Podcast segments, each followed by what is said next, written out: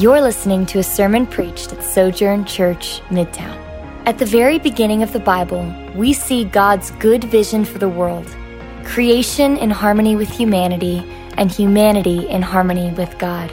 Join us for our series, Sacred Genesis 1 and 2. Today's scripture reading is Genesis 2 22 through 25. If you don't have a Bible, you can follow along on the screen behind me. Hear the word of the Lord. Then the Lord God made the rib he had taken from the man into a woman and brought her to the man. And the man said, This one at last is bone of my bone and flesh of my flesh. This one will be called woman, for she was taken from man. This is why a man leaves his father and mother and bonds with his wife, and they become one flesh. Both the man and his wife were naked, yet felt no shame. This is the word of the Lord. Thanks be to God. You may be seated. Well, peace be with you. Well, this morning we're going to do something a little different. I am going to, uh, for those of you first time guests, my name is Jamal. I'm one of the pastors here, and uh, have the joy of uh, reading and explaining the word that uh, was just read. Uh, this morning, we're going to do something a little different. We are going to uh, go through today's passage. But then after that, we are going to have a live Q&A. Uh, my wife Amber is going to join me on the stage. Amen. And you're going to have an opportunity just to text any questions related to singleness, marriage, or relationships to us. And we're going to have a moderator that is going to uh, moderate. So we look forward to, to sharing uh, with you and just doing something a little different to hopefully address some things that we haven't been able to address the last few weeks as we've just been talking about relationships, singleness, and, and marriage, and all those fun things. So I'm going to dive in and we're going to pray and then we're going to jump right into it. Uh, Lord, thank you so much for your word. Thank you for your people. Thank you for this opportunity to share your word to your people. Your sheep know your voice, and a stranger they will not follow. Holy Spirit, we ask you to have your way in our hearts and in this place. We pray this not by might nor by power, but according to your spirit, O Lord of hosts. In Jesus' name, amen. All right, so Amber and I, uh, we met at Michigan State University. It was a very important day. We got some Spartan fans, amen? All right, go green, go white, all day, every day, yes. And so we meet at Michigan State University in 2005. It was a really, really uh, important day. This day points me to and reminds me of the sovereignty of God and His providence every time I think about it. I was in Louisville earlier that morning. Um, meeting some professors at uh, Southern Seminary, uh, discerning what was next for me after college. I was a senior at State, and my pastor had told me about seminary and wanted me to check out Southern Seminary. So we drove down to Louisville on Thursday. I met with some professors, sat in a class, and I really sensed after spending a few hours here that this is where the Lord wanted me to land.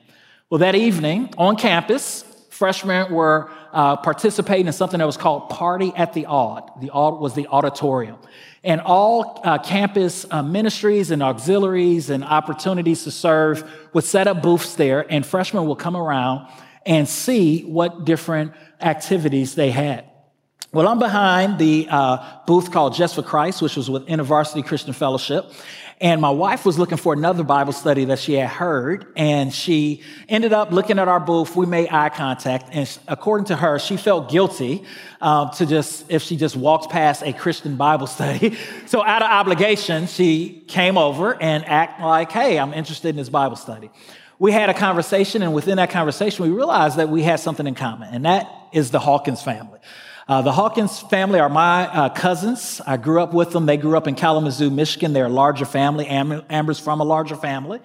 And in the midst of the conversation, I said, Oh, you're from Kalamazoo. I know it's a big city, so you probably don't know my family, but the Hawkins, to which she said, I know them. And she starts naming my cousins. Uh, she was on a cheerleading team in which my cousin played basketball. So I would have been in the same building as her when she was younger. And uh, it was quite, quite amazing. Uh, but it wasn't love at first sight. We didn't exchange numbers or anything like that uh, to, to date. I did get her number, but it was to follow up with her as a good Bible study person leading, looking for freshmen to join would. And uh, over the course of the next year, we just were friends. And as I was heading down to Louisville, uh, just before I came to Louisville, we uh, went on a mission trip together. And it was on that mission trip that the Lord brought our hearts together. So here's just a f- couple fun photos um, of us. This is our uh, first time ever taking a picture together. This was a group that I led, our leadership team at InterVarsity Christian Fellowship. Uh, I think we were in Atlanta. This is Buckingham Fountain in Chicago, our first date. That's right. Man, those shorts were pretty long. I'm not sure what I was doing in my life there. And this was our engagement. Funny story, I was there by faith. I had I was broke as a joke. I spent most of my money buying this the ring that was on her finger and this suit coat. And uh, I was putting a whole meal on a credit card. And there was two families there celebrating an anniversary, and they ended up paying for our meal. I'll never forget that. Amen. And so that's our story. But here's my whole point of saying that. What I praise God for in our story is that when we met, uh, is that we had a, a, pretty long stretch. Even before we officially dated, maybe it was, was two years. Uh, but we had a pretty long stretch of just being friends. And we got to cultivate a deep friendship together. And if you were here for our uh, series when we talk about singleness, I talked about how important that is um, to develop a friendship, to get to know the person before you jump into like this hot wired intimacy. Um, even especially uh, physical intimacy with a person before you know if uh, they love Jesus and before you're in covenant with them is very dangerous because it clouds everything about you and that person, and you can end up marrying someone you don't know. And you can uh, confuse uh, this gospel shaped love for infatuation. And so I just simply want to encourage you really quickly, and for those who are married, to make sure you are cultivating a deep friendship in your marriage. As we look at Genesis chapter 2, verse uh, 24, this important verse, I believe that the thing that Moses is getting to here when he says that the two shall become one flesh, they shall leave their mother, their parents, and cleave uh, to his spouse, is this very intimate relationship. And a, a good marriage is built on Jesus and is built on friendship. And that's what we want here at Sojourn Midtown. We want marriages that sing as a duet and that don't compete as a duel. I love uh, Song of Solomon, verse, uh, chapter 5, verse 16. The author says, This is my beloved, this is my friend. This is my beloved, this is my friend. For those who are looking to date, uh, when you stand before that altar more than anything else, more than what they make, how they look, how they make you feel. I pray that this is what you're able to say. This is my beloved. This is my friend. And for some of you who have been married for a long time, I pray that what um, excites you about your marriage more than any other thing is that you are married to your best friend. And today I just want to talk about friendship to hopefully encourage you, no matter if you're married one year or you've been married 50 years, to cultivate a deep friendship. Because the ultimate question in marriage is will you help each other to grow to look like Jesus? And can your relationship blossom to becoming your deepest friendship? That's the ultimate question that we want to constantly come back to. God intended for marriage, listen to this God intended for marriage to be a covenantal journey of two friends whose relationship helps them to look more like Christ and their future glorified self. I'll say that again. God intends for marriage to be a covenantal journey of two friends, a male and a female, whose relationship helps them to look more like Christ and their future glorified self. A couple important words in that sentence. The first is a covenant. Marriage is a covenant, not a contract. It's not based on if you do this, then I'll do this. It's a covenant that you make uh, with that person and with God. It's both horizontal and it's vertical. Vertical and horizontal. I just switched that up. I was like, something to feel right there, right? And you make it and, and, and in front of witnesses. And it's, it's deeper than a, a mere contract. And this is a relationship that is a journey. And oftentimes, this journey, it starts off easy because you see all the gold that a person brings. But it becomes harder Once you say I do, and once you start living with each other, because now you see the impurity and the dross. And that's the way it's intended to be when two people say, I do. They are sinners that are saying, I do. And as we talked about earlier in the series, they, they come with these suitcases that they have to unpack. And you start unpacking the suitcase and you realize that the person that you married, man, they have some proclivities, some tendencies, and some sins just like you. And it's all wrapped in a past and a history and experiences and things that they haven't even discovered themselves. And so if you've been married a year or two and you're like, who in the world did I marry? You married the person that you were dating. You just got to know them better. And they married the person that they were dating, and now you got to know each other. And this is the way it works. And if you think that what's going to solve your problems is marrying someone else, then you're in for a rude awakening because the same thing is going to happen with the next person. The grass may be greener on the other side, but it's normally greener on the other side because of the people who are tending to it. And for many of us, once we see the sin that is another person, we stop tending to our own grass. We start getting lazy, stop dating, and we start cultivating this a fantasy world and believing lies of Satan, of Satan that it's just all this person that we have no responsibility. And that's a disaster waiting to happen. Marriage is sanctifying work, listen to this, that happens through friendship as couples commit to speaking the truth in love to one another with the goal of pursuing or, or reaching um, their future glorified self, right? And simply what I'm saying is this friendship that is rooted in Jesus, where our goal is to live in authenticity with one another, with Jesus at the center, so that we can look more and more like Jesus more and more like Jesus. I think that's what Paul is getting to in Ephesians chapter 5 when he talks about husband loving your wives as Christ loved the church and gave himself up for her, making her, to make her holy, cleansing her with the washing of the water of the word. And he did this to present to the church, to present the church to himself in splendor without a spot or a wrinkle or anything like that, but holy and blameless. In the same way, husbands are to love their wives as their bodies, right? As a husband and wife are loving each other, sanctifying work where they are helping each other as they learn to live in authenticity, speaking the truth to one another, speaking the truth in love to one another, living out the rhythms of the gospel. They are growing more and more over the years in Christ likeness, getting closer and closer to their future glorified self. That's hard work. It's gospel work. There's two things, two quick encouragements I want to encourage you as you seek to cultivate a friendship in marriage. The first, and both of them are rooted in Genesis chapter 2, verse 24. This is why a man leaves his father and mother and bonds with his wife, and they become one flesh. The first is this notion of leaving.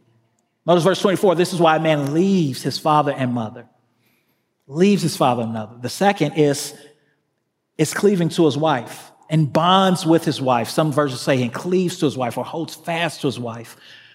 Cultivating oneness in marriage is cultivating a deep friendship. And in order to do that, you have to be committed to leaving and cleaving. Now, what does it mean to leave? Here, Moses focuses on the importance of leaving one's parents. But believing, in essence, is rejecting a lifestyle of overcommitting to anyone or anything that will remove your spouse from being your first human priority. I'm gonna say that again. Leaving looks like rejecting a lifestyle of overcommitting to anyone or anything that will remove your spouse from being your first human priority. Now, we talked about the importance of every spouse, first and foremost, pursuing Jesus as their first love, drawing from Him so that we can give love freely to our spouse. And when we reverse that, when we draw from our spouse, um, it becomes tug of war and it becomes an unhealthy relationship. Well, leaving means that we have a priority, and that priority is our spouse. Here, Moses focuses on the importance of parents. He says, listen, you need to leave. We talked about last week how that doesn't mean necessarily geograph- geographical distancing, um, as ancient Israel, uh, uh, Israelites would have probably lived close to their parents because Normally, they would inherit what their parents had or work in the family business. Believing means that your spouse is your first priority. It means that you treasured. I love Wayne Mack in his uh, book, Strengthen Your Marriage. Uh, drawing off of that. He says, listen, you, you treasure your mate's ideas, opinions, and practices more than your parents. More than your parents. You don't do this by always agreeing or going along with your spouse, but you learn to treasure your mate's um, experiences and how the Lord has wired them by slowing down to listen to them and to understand them. Leaving means that you must not be slavishly dependent on your parents for affection, approval, assistance, and counsel. It means that you don't seek to change your spouse because of what your parents um, say they should be or expect them to be. It means that you slow down, both of you, to um, observe and to learn from the social environments in which you were raised. And you you learn that, hey, we're both bringing a past and a way to view the world into this marriage, and we need to slow down as things come up and to talk about it. We have different assumptions and presuppositions and expectations. What one person experienced in their house may become an expectation. This is what we do for Thanksgiving. This is what we do for Christmas. This person has an expectation. This is what we do for the holidays. This is what it looks like to take care of a home. This is what it looks like to have a working relationship. This is what a vacation. You have to sit down and and together you create something new. And many times our parents or experiences are shaping how we are interacting with each other. And without knowing it, we are overcommitted to our parents or we're overcommitted to the environments in which we are grow up in. And we think that the way that we were raised or what we experienced, or we're reacting to the way the things that didn't happen. And we think that it's to do something different is wrong. And it's not necessarily wrong, it's just different. And so part of cultivating a friendship is talking about those things, committing to create something new and beautiful together. And that takes time. Not only is it a leaving of, of parents and creating something new, but it's making sure that we are not allowing our children to become our first priority. The healthiest things that we can do for our children in raising them, the healthiest thing we can do is to have a thriving marriage. It models for them relational health. It reminds them that the house doesn't center around them. And hopefully, it points them to Jesus' love for his church. And we get to talk to them and talk about that with them. And I just want to give a quick word of encouragement before I go to this next point, because I really want the, to have a longer time with the Q&A, man. We have fun at the nine. Uh, I just want to encourage parents who are getting older and your children are getting ready uh, to leave the house. And I'm not there yet. And a lot of you guys have a lot more wisdom than I have on this, but man, let your children leave. And trust them to the Lord and don't be the parents that are hindering your children's relationship with their spouse from growing. And I know it's hard. You've been with them since they were like in the hospital room with you and since their first cry and all the significant moments, but they've got to create something new with their spouse. And so, yes, speak the truth in love to them, but do so respectfully. And even if you don't see in their spouse what they don't see, what they see in their spouse, it's really, once they're married, it's really not your, your problem. and it's a chance that your parents didn't see, like vice versa, right? So let them breathe. But that means that you're going to have to do deep gospel work too and untangle some things in your own heart. And that's okay. Not only does it look like leaving, but it also looks like cleaving. It looks like fully committing to each other. Listen to this. Wayne Mack says marriage is a total commitment and a total sharing of the total person with another person until death. I love that. And if that sounds sweet, it is, but it's hard. it's hard. And it takes time. It takes prayer, it takes community, it takes wisdom, it takes the word, it takes forgiveness, it takes grace, it takes maturation.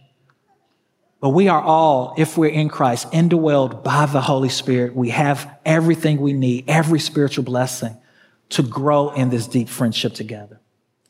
Cleaving involves three things it involves knowing, understanding, and loving. Knowing.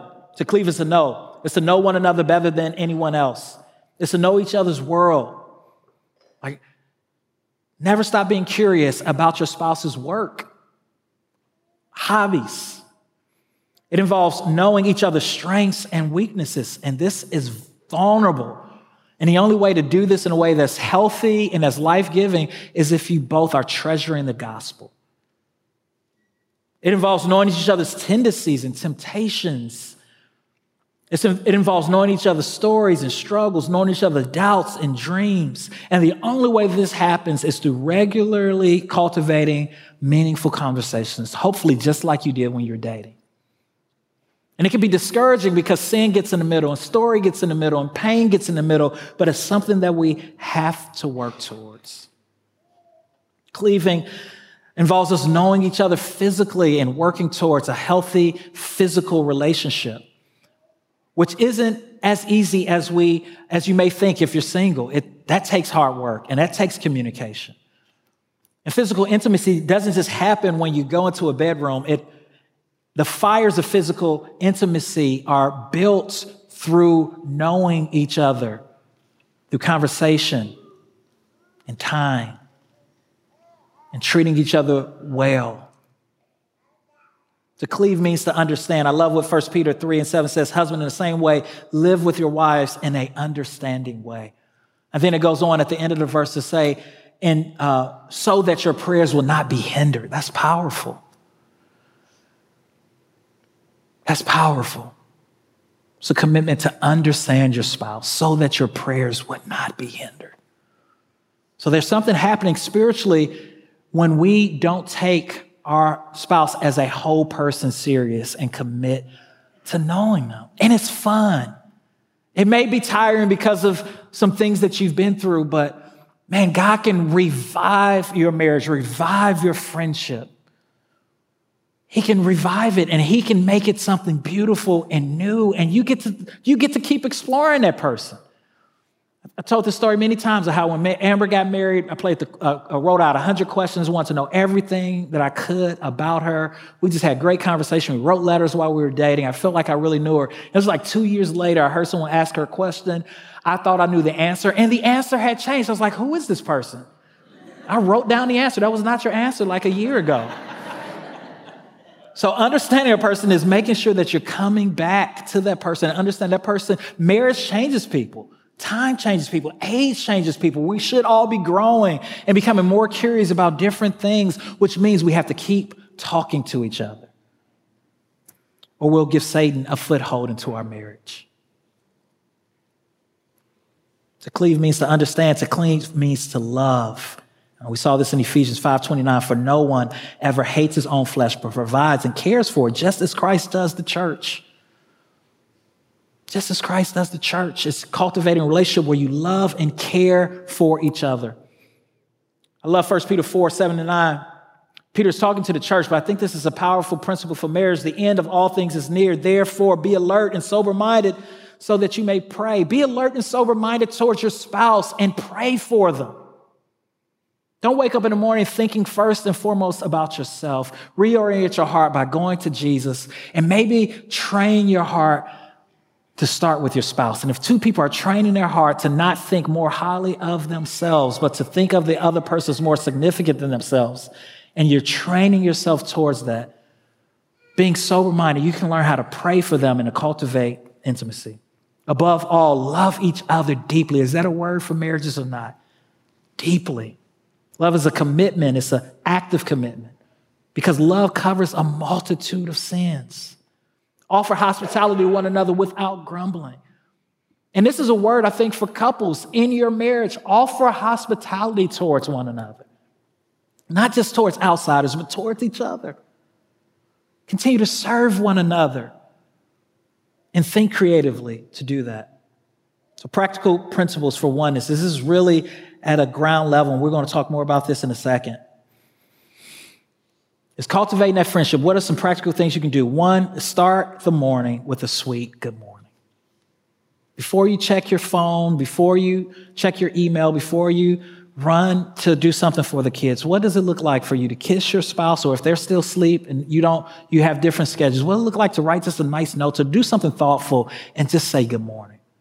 What does it look like to continue that hospitality throughout the day, to check on them when they're at work, to send a text, to, to every now and then do something meaningful for them? Spontaneous.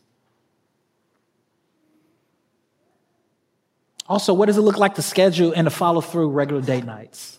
And this changes as life changes and schedule changes and with kids, but it's something that we have to make a priority.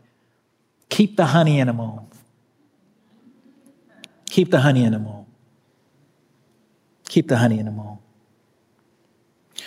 For many of us here, we have to go on a journey of healing. Because if you've been married for some time, there's been some scars and there's been some wounds. And this may be even hard for you to hear, practicing oneness, because there's some unforgiveness and some bitterness. And I just want to encourage you to do the work. Do the work. Just as Christ did not give up on you, don't give up on your spouse. And God is inviting you, and we talked about what doing the work looks like. It looks like putting together IKEA furniture. Looks like slowing down, coming back to the book and the instructions, investing in your marriage by reading books together about marriage. The meaning of marriage for Tim Keller is a great way to start. I Still Do by Dave Harvey is an incredible resource for those who have been married longer and who need to unpack some more bags together. Read the instructions. a lot of, a lot of things to help with your marriage. Talk to a pastor, right? Third, just like IKEA furniture, you ask for help. He asks for help. For those of you who are single, I just want to remind you that while couples are called to cultivate this deep friendship with each other, they're still called to cultivate a deep friendship with Jesus. And in the same way, you have Jesus Christ as your ultimate friend, and He can meet any void in your life and in your heart. And He, He can minister to you in a way that is that brings contentment and flourishing. Another person does not make you whole. Only Jesus can do that. Let's pray. Lord, we thank you so much for your goodness and your kindness towards us. And I pray, Lord, that you would help us here at Sojourn to just value oneness in our relationships and deep friendships, cultivate deep friendships.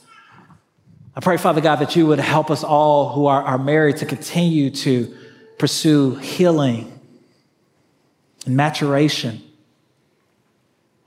and to help us to present our spouses to you with confidence, knowing that you're doing a work in them and in us. In Jesus' name, amen. I want to ask Amber to come up. give it up for Amber. Also, Pastor Jesse, he's going to moderate some questions for us. We're going to go for about 20, 25 minutes, and um, and we're just going to talk. We're going to talk. So, uh, Jesse's going to give us some instructions. I want to thank you guys, one, for um, giving us the space to do something a little different, and, um, and for the grace that you're going to extend to us as we try uh, to do something different. So, Jesse, we're your hands. Thank you, Pastor Jamal.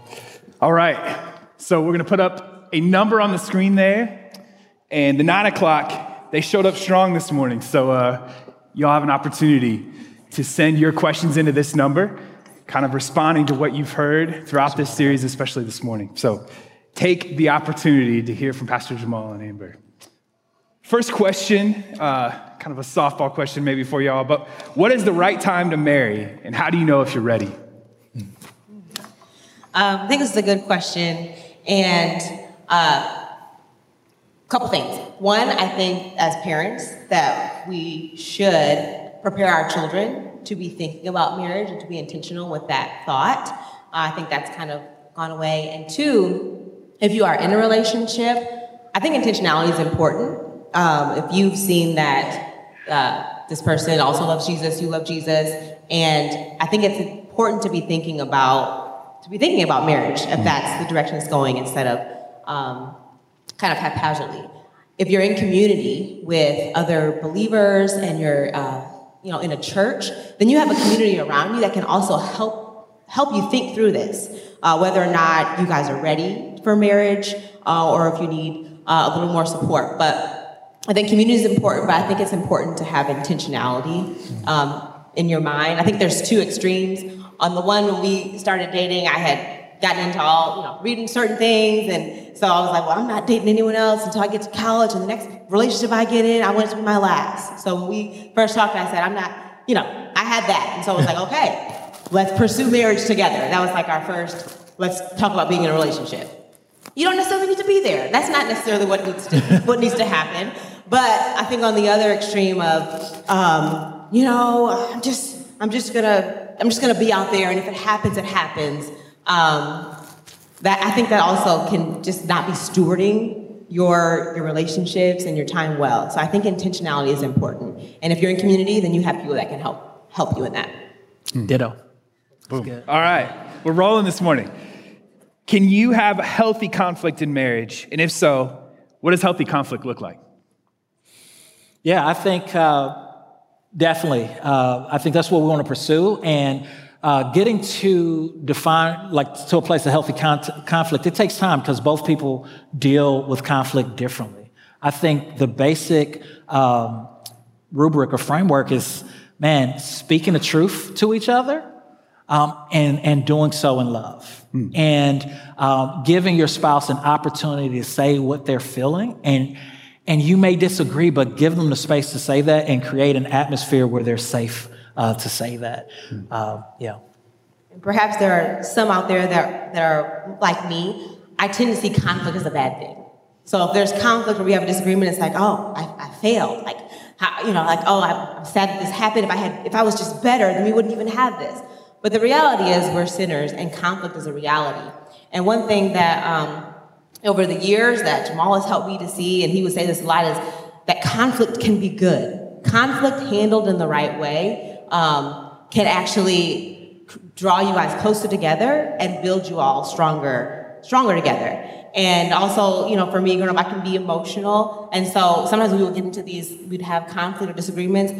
I would just start crying from jump. Like we couldn't even get into the conversation. I would just start crying, and not that tears are bad, but when you're trying to work through some things, it's kind of hard to do that for the other person if someone's melting down on the other side of the couch.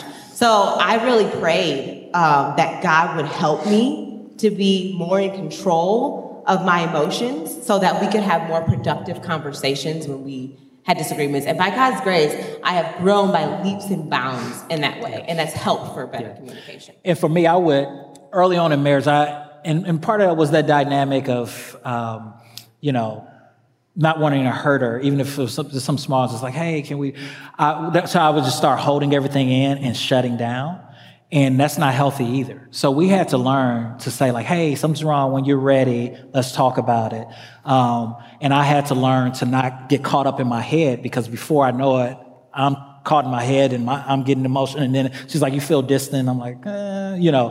Uh, so I had to learn to like speak the truth in love and just to deal with things when they came up and not just wait too long as well. And sometimes we just talk to each other and say, hey, we just got to push pause. Let's talk about this in the morning. Let's talk about this later. So you learn each other.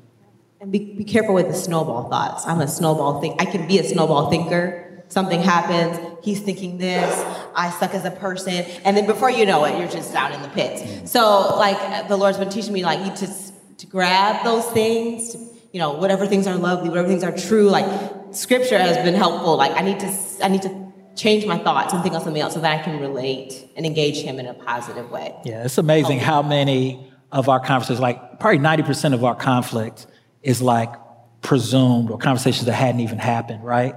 And so being able to communicate clearly and to realize that we don't know each other's thoughts. Like many times, I'm, well, I'm thinking you're thinking this, you're thinking, like that's not what I'm thinking. Well, what were you thinking, right?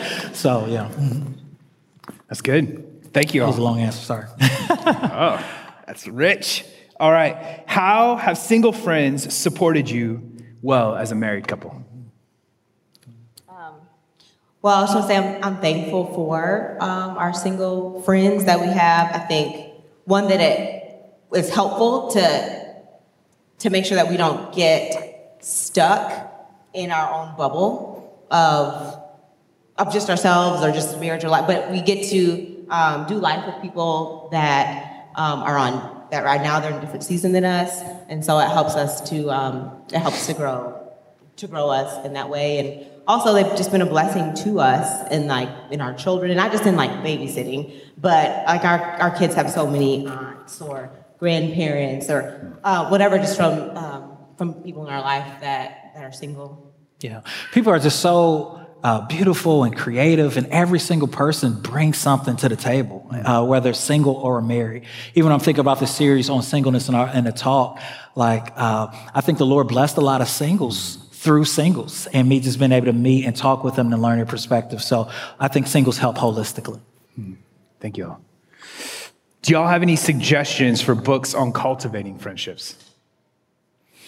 Yeah, there is a there's a resource I'm going to send out later in the week um, on marriage and singleness. But um, man, there's so many great relationships. Uh, the meaning of marriage hmm. by Tim Keller has a whole section on that, which I think is just some of the best things that I've read. Um, Drew Hunter has a book on friendship, and even though it's just broad in friendship, it's an incredible resource for cultivating friendships that can be applied to marriage. Thank you. We've talked a lot about responsibilities for the husband. Is it appropriate for the wife to hold the husband accountable to these things? And what does the wife do when he's not being the rally man? Somebody was listening to your sermon. Yes, it is appropriate.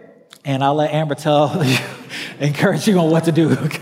Yeah, I think that's a good question. I think it's important for us, um, like, we've been through a, couple cultural shifts. And so maybe we're at the tail end, I don't know, of like biblical manhood and biblical womanhood. And so there was all this pressure on men and women on what we should be doing. This is the right way to be a man. And so I would just encourage women, uh, wives on this end, that yes, it's, it's appropriate to hold your husband accountable um, to different things and desires in your marriage or different things that he said. But at the same time, I think it's really important to extend grace and to realize that, you know, that you have, a, you're, in this for the long haul, and everything's not going to happen at once. And that in marriage, there are seasons. There are times where things are going really great, like you have a really great devotional rhythm, and then there are seasons where that falls off, and it's like, we're not doing that at all. Um, and that doesn't, so I, I just want to have you to extend that grace, that you can hold your husband accountable, um, but in that way, um, in, in love. You don't want to undermine your intention by being the person that's heaping shame and guilt on them so that it's like, well, I don't even know that I want to try because it's I just can't I just can't get it. So I think it's just um, just be be gracious and recognize that things take time. Everything doesn't happen at once, and you can, yeah, yeah. That's good. Uh, the goal, I think, in marriage in general, whether it's conflict or not, is to build each other up. It's to build each other up. And so, um, husband and wife should be held, holding each other accountable, but you want to do it in a way that builds each other up. And that takes time and, and, and uh, energy and wisdom and community to learn like, is this building up or is this setting someone up and setting our marriage up to just be filled with bitterness and rage and pettiness? Mm. Um, so we want to be building each other up. Take a deep breath and in the freedom that you that you have that your marriage does not have to look like someone else's marriage.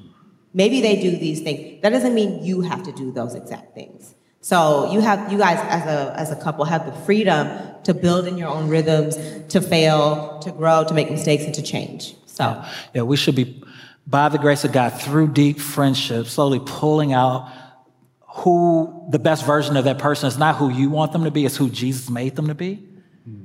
Um, and that, that takes time. It takes healthy confrontation. It takes a lot of repentance. So that's beautiful. Really important question. Who makes coffee in the morning? Man, I feel like I'm going to lose my job if I say this.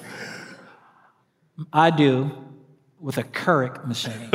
so I know we got a lot of coffee people here. I'm sorry, y'all. And that's because I don't drink coffee. So I don't know how to make coffee. Uh-huh. And we don't have a coffee machine. Yeah. I know Louisville's a coffee city. I know. I just hit the button. it's no judgment. All right. Thank you. Thank you. How have you leaved and cleaved, prioritizing your spouse over family, children, friends, ministry, etc.? Um, I think, well, for, for me, I think it's it was helpful uh, for my, my parents' end that they they were happy.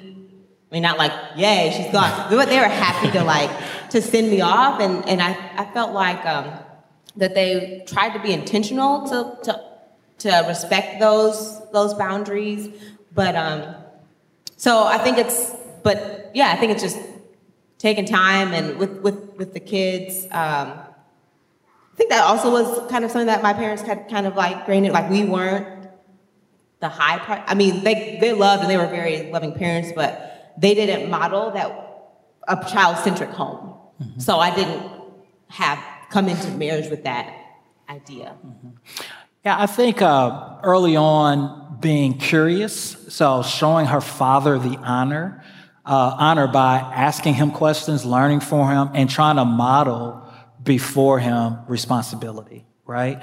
And then lovingly setting a tone where it's like, hey, like we're we're together, right? And we're going to do this together, mm-hmm. and there are going to be boundaries.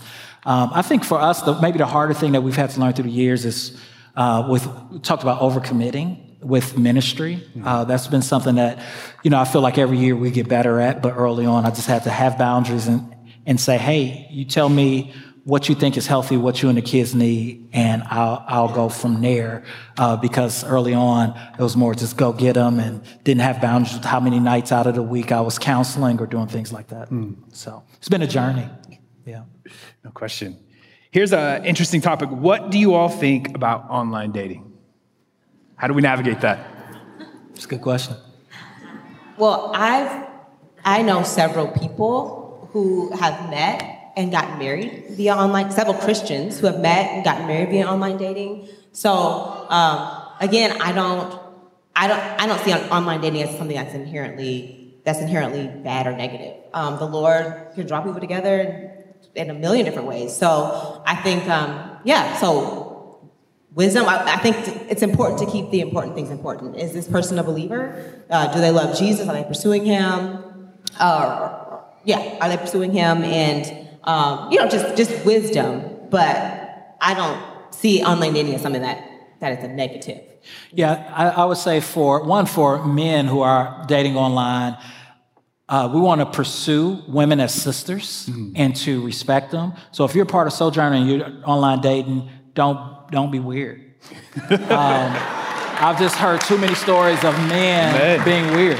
Like I'm a Christian, and then in somebody's DMs, and making inappropriate things. That's not okay. And Christ sees that.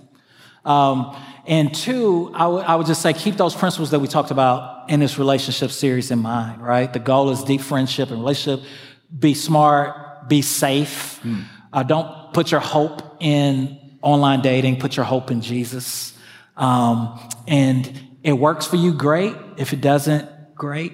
Um, and find your identity in Christ. Thank you all. That's a good topic. Several friends' marriages are in crisis. How do I walk with them when their spouse is resentful and unresponsive? And maybe what are ways as a church body we, we can help respond in those situations as well? Uh, I would just say community is really important, one. So, man, just if you're not in deep community, be in deep community. Amber and I have been blessed with a wonderful community group. Um, we've got deep friendships there, and we feel like our friends can tell us observations and help us to grow in marriage. And that's a gift, community, married and single. Two, here at Sojourn, we have resources like Restore. We also have Grace Marriage. Um, you also have pastors um, who can who you can share maybe your friend's experience with, and they can help uh, coach you on how to best love them. There's also uh, uh, other resources, um, counselors and therapists. And I would just say, with that, um, just making sure that you pursue that wisely. And if you're a couple here and your marriage is in trouble, you pursue that wisely and invite a pastor into that journey with you to help vet uh, people with that. But I'll just say, speak the truth in love uh, to your friends. Give them a picture of the future and what it could look like and remind them that Christ can heal. And the better person that they're looking for is probably already in their house. Um, if they would just slow down, ask for help, and read the instructions. How should a husband relate to his wife with his struggle with sexual temptation? Yeah, that's a great question. Hmm. Let me go? Oh, sure. You want to go? Uh, I always give you the hard ones first so I can think. No, I'm just joking. I'm rejecting passivity right now by answering first. Um, I, I think one is in marriage, you both want to acknowledge that everybody has sexual dysfunction. Because of the fall, no one's perfect. Um, hopefully, you have cultivated a friendship that can hold that. And so, there's part of that journey in which is knowing your spouse and what's helpful and healthy to share with them. If you're struggling, you need to let them know that you're struggling. You need to have a conversation on why you're struggling. And you guys need to cultivate a relationship that's healthy and God honoring for both of you. Uh, second, as a man, you need men around you where you can be honest and vulnerable and speak the truth to. Men who will come alongside you and help you. But that space, every spouse is different. Some spouses want to know more and can handle more, and, and some um, it's just not wise to share everything with, but they need to know how to pray for you and that this is a area of temptation for you. I'll also say in marriage that you both just need to be wise. It's good to have friendships and to cultivate both, but Amber has full access to every email, text message, and thing that I have, and I want her to be looking at those things. If I'm texting someone who's of the opposite sex or emailing, which is rare, but there are friendships and people that we're close to, like she sees that and I tell her. I have a, relation, uh, a conversation happening about this very specific thing. Um, here, it, here it is. And, and vice versa. You want to create an atmosphere that is safe, life giving, mm. and wise, um, where both people can flourish. Yeah, I think it's you know just helpful to acknowledge that we live in a broken world. We live in a, a, a sexually focused world and so we all come with our with our own stuff and perhaps in your marriage it would be helpful uh, if either of you um, have in the past struggled in this area whether it's pornography or whatever that you know the other spouse maybe sets up the parental controls and stuff on your electronic devices um, there's something called covenant eyes which can help to filter out a lot of that stuff and maybe your spouse has the the passcodes for certain things and. I mean, I think just that honesty, that accountability, and um, tapping into these these things that these resources that you guys have. But but also just recognize like you're not alone. If you struggle with that or you struggle with that, you are not an anomaly. So I think that taking that, recognizing that, can also give some freedom. Um, but yeah, just yeah. There's there's people and there's yep. place here to, to, to, for help. Yeah, we also have accountability groups here. Um, there's a wonderful resource uh, called Unwanted, um, which helps uh, with people understanding their sexual story. And uh, there's so many different resources that you can look at to understand your temptations, your shame, and things like that, because it's all connected to your soul. And you need people that you can talk through, and you need to ask questions so that you can know like why is this a struggle why is this a temptation and the space to, to, to do that with so we have resources here um, but do the work your marriage and a healthy marriage is worth it and it is so beautiful it takes time to get there and you go through seasons but it's beautiful so cultivate that friendship with your spouse hmm. thank y'all. women are wise amen how does amber give you wisdom and shape you oh. who you are as a pastor. It's coming right at me. Good, okay. um, man, it's so much. You know, I feel like I talk about Amber's positive sides all the time, and I just want to be careful to not create a false culture. Amber's a sinner, mm. and uh, she's the most beautiful person that I know. Um, but she's a sinner just like I am. She's broken just like I am. So I say that to say this. Um, one thing I really appreciate about Amber, and I have since we started dating, is how serious and enjoyable her relationship with Jesus is. And I get to benefit from that all the time, all the time. Um, and that's the most compelling thing about her is that that girl is she's going to seek the face of Jesus. And so I get to experience that. And she prioritizes her relationship. She's mother of five, and Life is a lot for her, but she makes sure she's still in a way regularly and daily to spend time with him. And I get to experience that, you know, through on time words of affirmation and quoting of Bible verses and prayers. I remember when I was going through a dark time of my life and just depression, her writing prayers and scriptures out. And surprising me, I opened up my lunchbox and there's like, you know, a letter. I remember once she wrote, took a, one of our favorite pictures and made a card out of it. And then on the back just wrote words of affirmation. She has loved me to the point um, of just wanting to love Jesus more, even in her brokenness, right? So. It's beautiful. Amber, for you, if your marriage started today, started blank slate, what would you all change? What would you change? Yeah, but what would you change?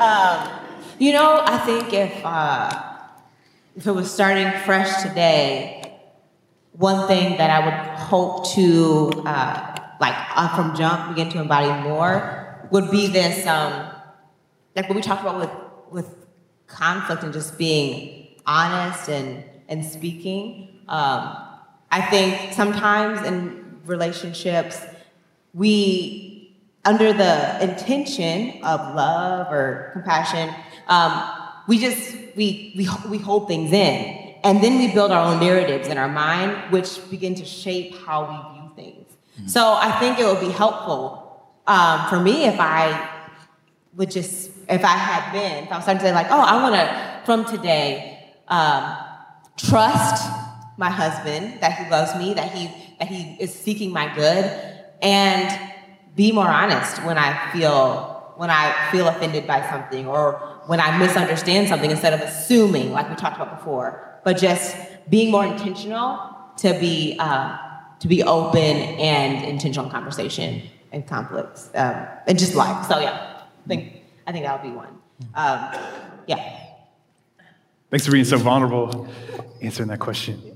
Um, probably the last one we have here uh, we have a little more time, but uh, just wanted to say thank you all for engaging this morning. These have been really, really good questions. So, um, what has been kind of challenging as you try to include single friends in your marriage? Yeah, I'll, I'll start. I think um, one is just time and space. You, we all have limits, and so you know, just being mindful of our time and space. Sometimes too, we can want to go, you know, too wide instead of deep, and you just can't go deep with everyone. And so uh, that could be a challenge. I also think, um, you know, just making sure with each single friend that they understand too, like if you are a part of a family and going to be over regularly, that means you're a part of the family, right? That means you got to help and, and pitch pitch in and uh, and and expect that like it's family. And sometimes with family, we're not talking, we're just sitting and we're reading and we're cleaning. Right? um, um, and also creating an atmosphere where um, they are just valued holistically and um, where they expect us to be able to share things with them um, and want their wisdom as well. Thank you all. Would you give it up for Pastor Jamal and Amber?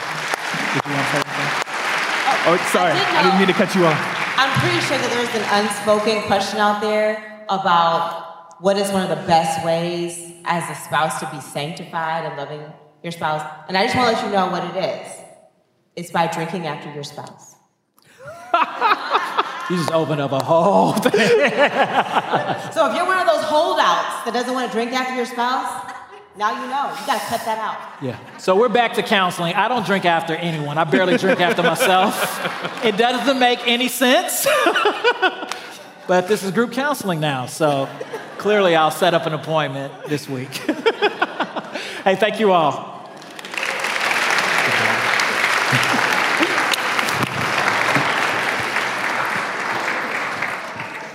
Hey, there's so much wisdom in this room uh, from so many other uh, couples and pastors. And thank you guys for sitting and, and uh, listening. And thank you guys for giving us the space to try something different to hopefully help. Um, everything that I said today is, it's very possible to fail out and to continue to fail out.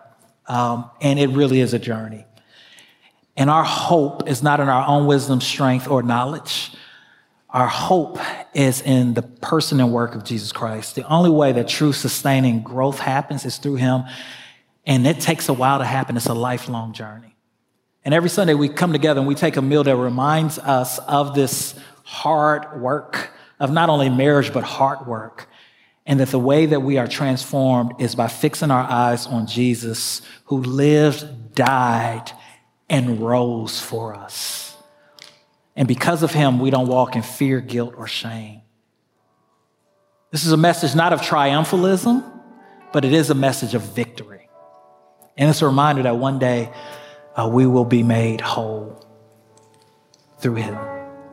So every Sunday we take bread we bless it and we break it, knowing that this is the body of Jesus. And we drink juice, reminding us of the blood of Jesus, which was shed for us. If you're a Christian, we like ask you to partake now in this meal by opening your packet and eating the wafer, which represents the body, and drinking the juice, which represents the blood. And if you're not a Christian, we're going to ask you not to partake at this time, but to hear these words that God so loved the world that he gave his only son, and that whoever would believe in him would not perish, but have everlasting. Let's stand to our feet and let's worship. Hi, I'm Jamal Williams, lead pastor of Sojourn Midtown. Thanks for listening.